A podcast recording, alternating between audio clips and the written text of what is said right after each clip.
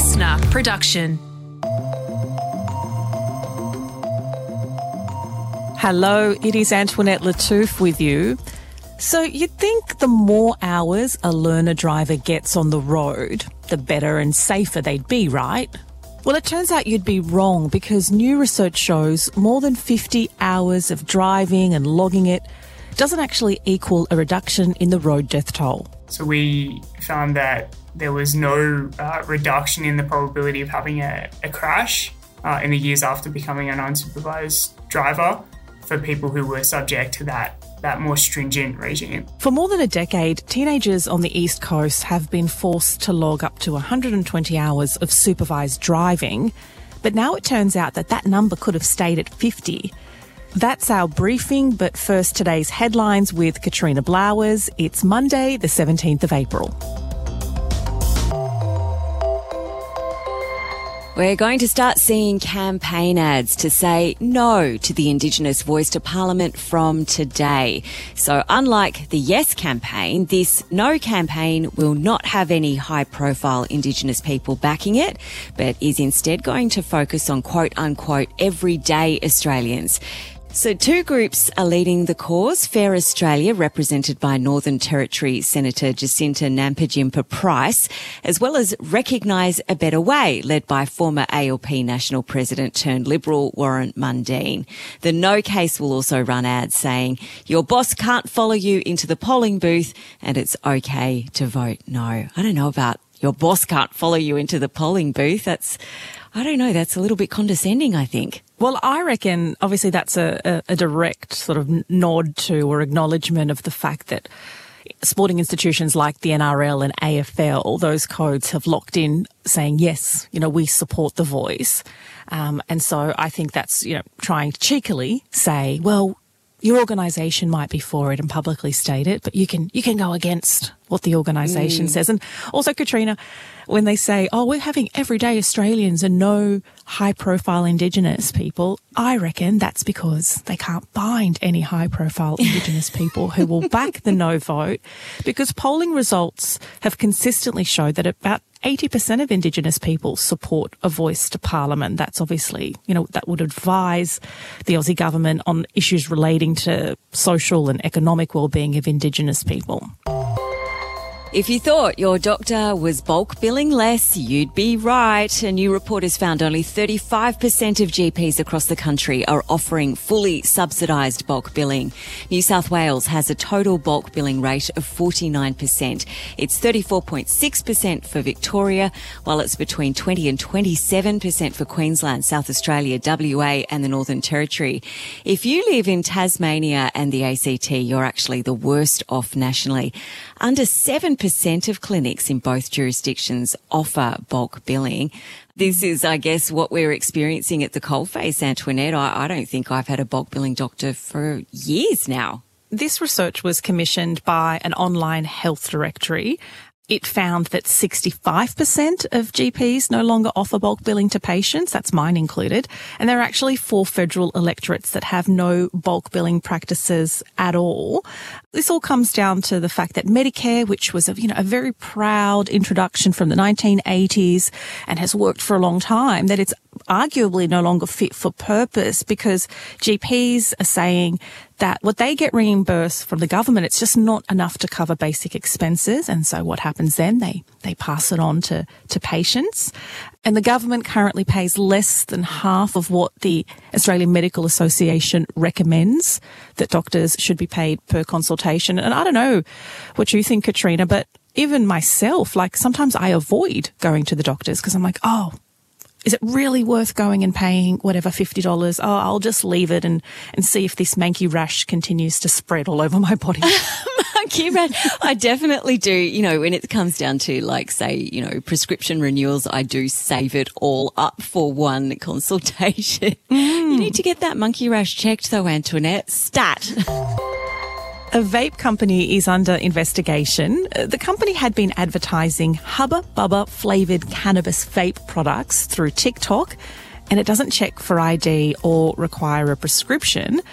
The Therapeutic Goods Administration says the regulator will now determine the most appropriate regulatory action So Australia doesn't allow medical cannabis products to be advertised to the public, but ads were on TikTok for at least a week um, before they were taken down. I know there's a lot of content on TikTok, but my reading of this this morning has been that TikTok only took the ads down when they were notified about it. Uh, so uh, I'm not sure what their regulatory position is, given there is so much content on that platform, how much they can be across all mm. of this. That's a worry too.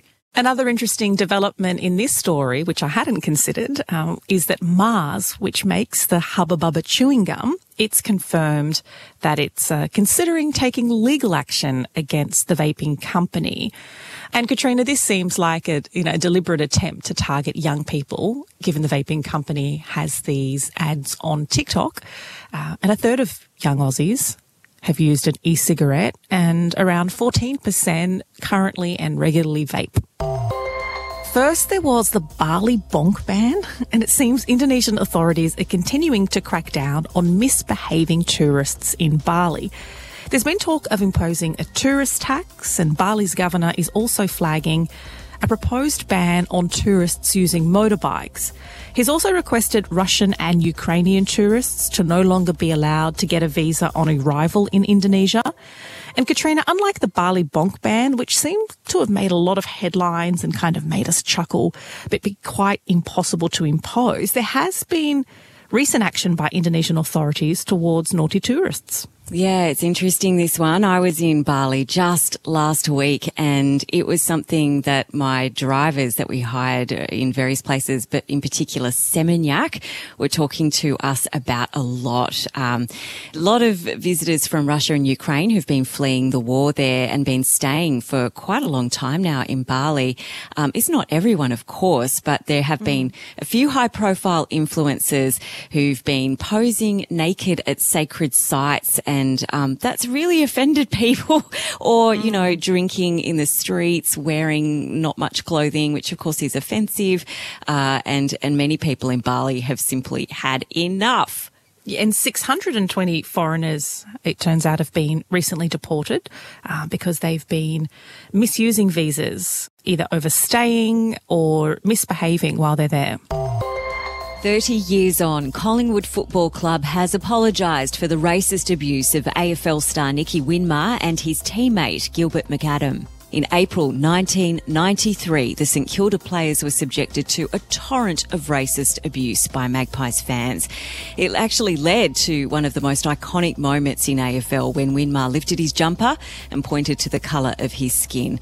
Collingwood issued a statement yesterday saying it understands that racism is harmful and has no place in our game and apologises to Nicky Winmar and to Gilbert McAdam for the hurt they experienced playing football. Okay, great. But 30 mm. years on, come on, guys. Why did it take so long? Yeah, and really, how much has actually changed? We keep having these conversations over and over again. And just in the last few weeks, we've seen two Fremantle players, a Brisbane Lions mm. star, a player from Adelaide targeted. Not so much now from abuse from the stands, but it's faceless people, gutless people online. It really hurts my heart. And I do wonder how this apology will land because in the last couple of years, the Australian Broadcasting Corporation, the ABC, apologised to its employees, past and present, and it acknowledged systemic racism in the organisation. And I remember I got the heads up that this apology was happening. You know, I had been subjected to racism in that workplace. And I, I don't know, I felt, I felt seen. It was very emotional. It was validating for it to actually be acknowledged. But then by the same token, other people of colour and other people who were Indigenous thought, well, no, this is not good enough. An apology is not good enough when an organisation continues to be plagued by systemic racism. So I anticipate this will have very mixed reactions. Next up, we look at learner drivers and why spending hours and hours and hours practicing with a parent or an instructor doesn't necessarily make you a better driver.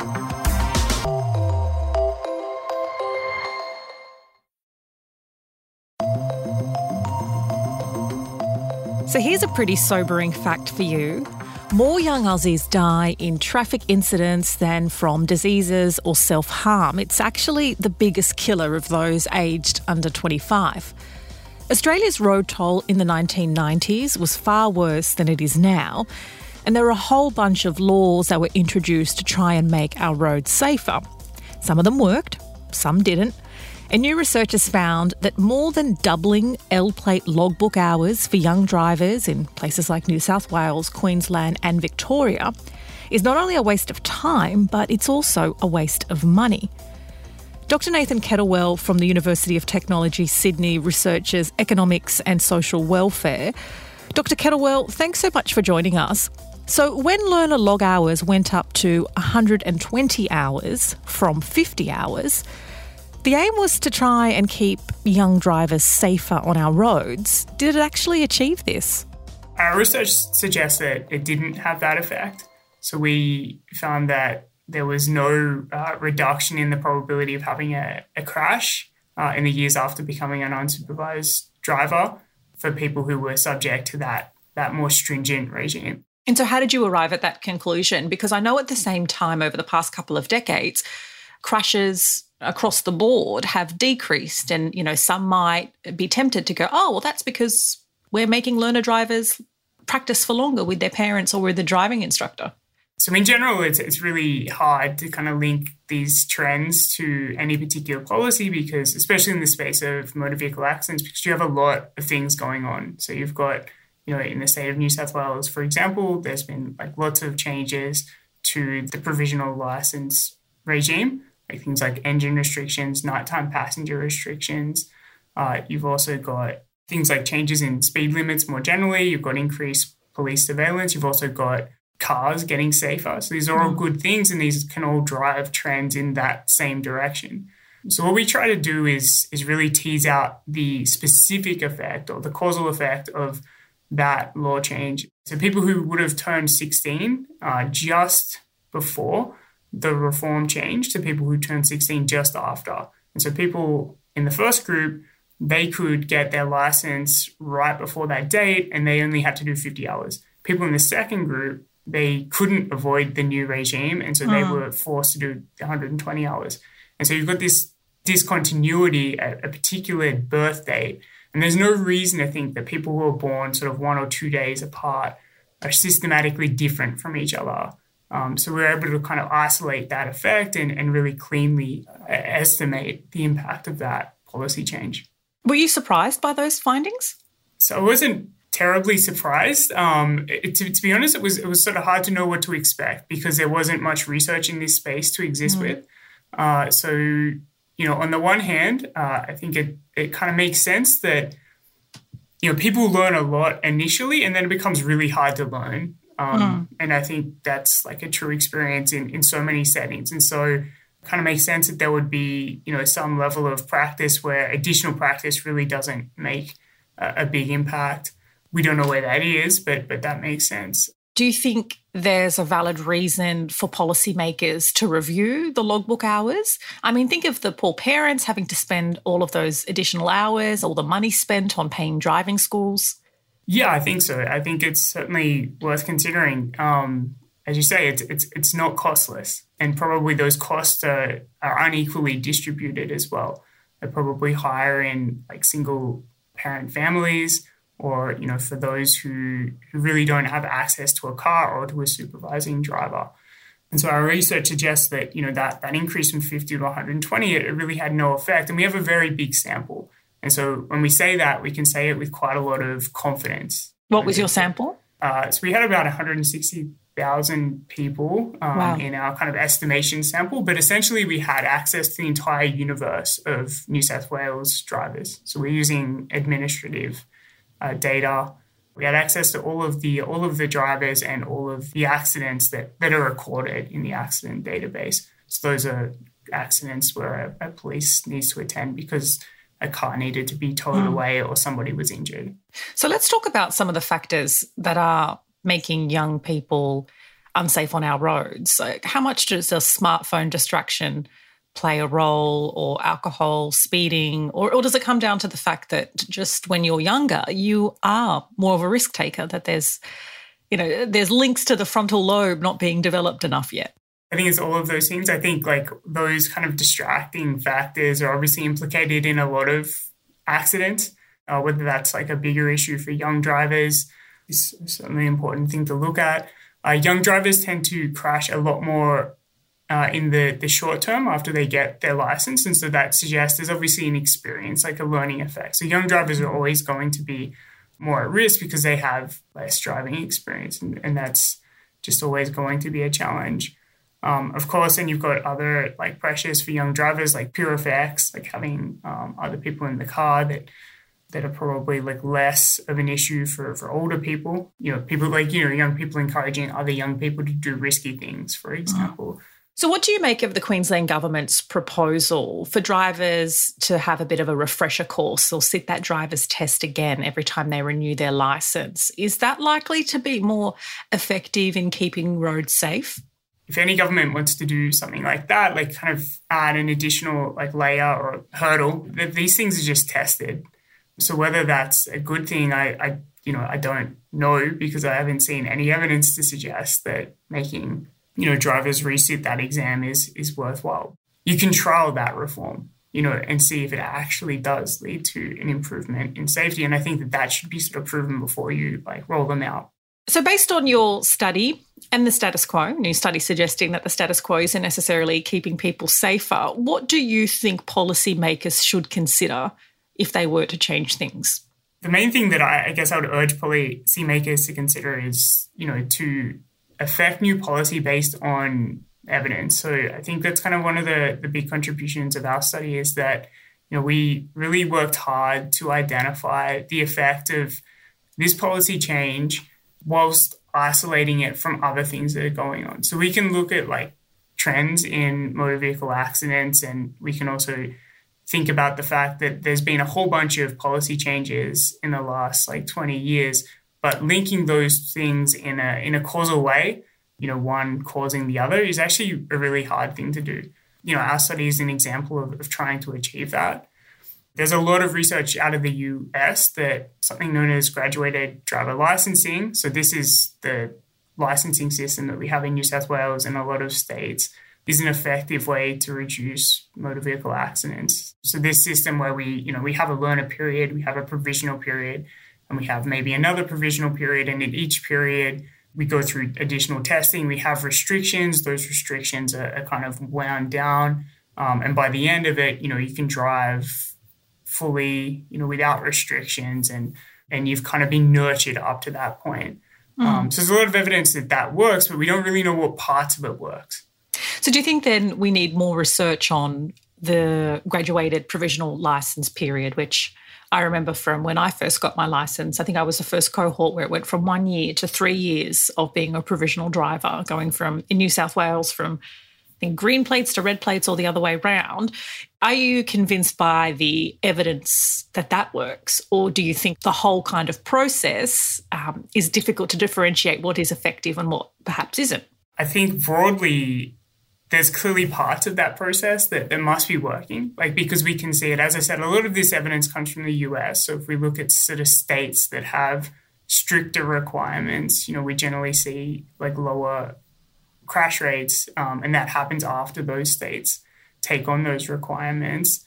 And so it suggests to me that there's something there. And certainly, like, you know, we can see that the crash rate for young drivers in, in New South Wales has gone down a lot, like in the last couple of decades. And that's a really good thing. It's hard to know what to attribute that to. Like, you know, for example, when you go from a uh, red peas to, to green peas in, in New South Wales and you have to do a, a computerized hazard perception test, I think that's what I had to do if you fail that, you you know there's a there's a cost. Does that reduce crashes? I, I don't know, um, mm. and, I, and I doubt that really anyone does um, because I think a lot of these things are just they're hard to evaluate and they're just not routinely evaluated. That was Dr. Nathan Kettlewell from the University of Technology, Sydney. I can just hear the muffled screams of parents as they swear into a pillow thinking about the 70 additional hours they did supervising learner drivers. Or probably those who really, really struggled to afford doing those extra practice hours. Maybe they didn't have car access or had to pay for lessons, which, by the way, cost anywhere between 60 to $90 per hour. No doubt they're pretty frustrated by this research. And look, I know it's not a, a, trivial matter. I know keeping roads safe and young people from dying. Yep, these are these are serious issues and we should be throwing a lot of things at it. But as Dr. Kettlewell says, it should be evidence-based and not impact people differently. And over the past five years, the death toll has fluctuated around the country. Not back to those really horrible 1990s level, but still not great. Uh, we have around 1,200 people killed on our roads. So it is probably a good time to rethink what is and isn't working and only have policies in place that are evidence based.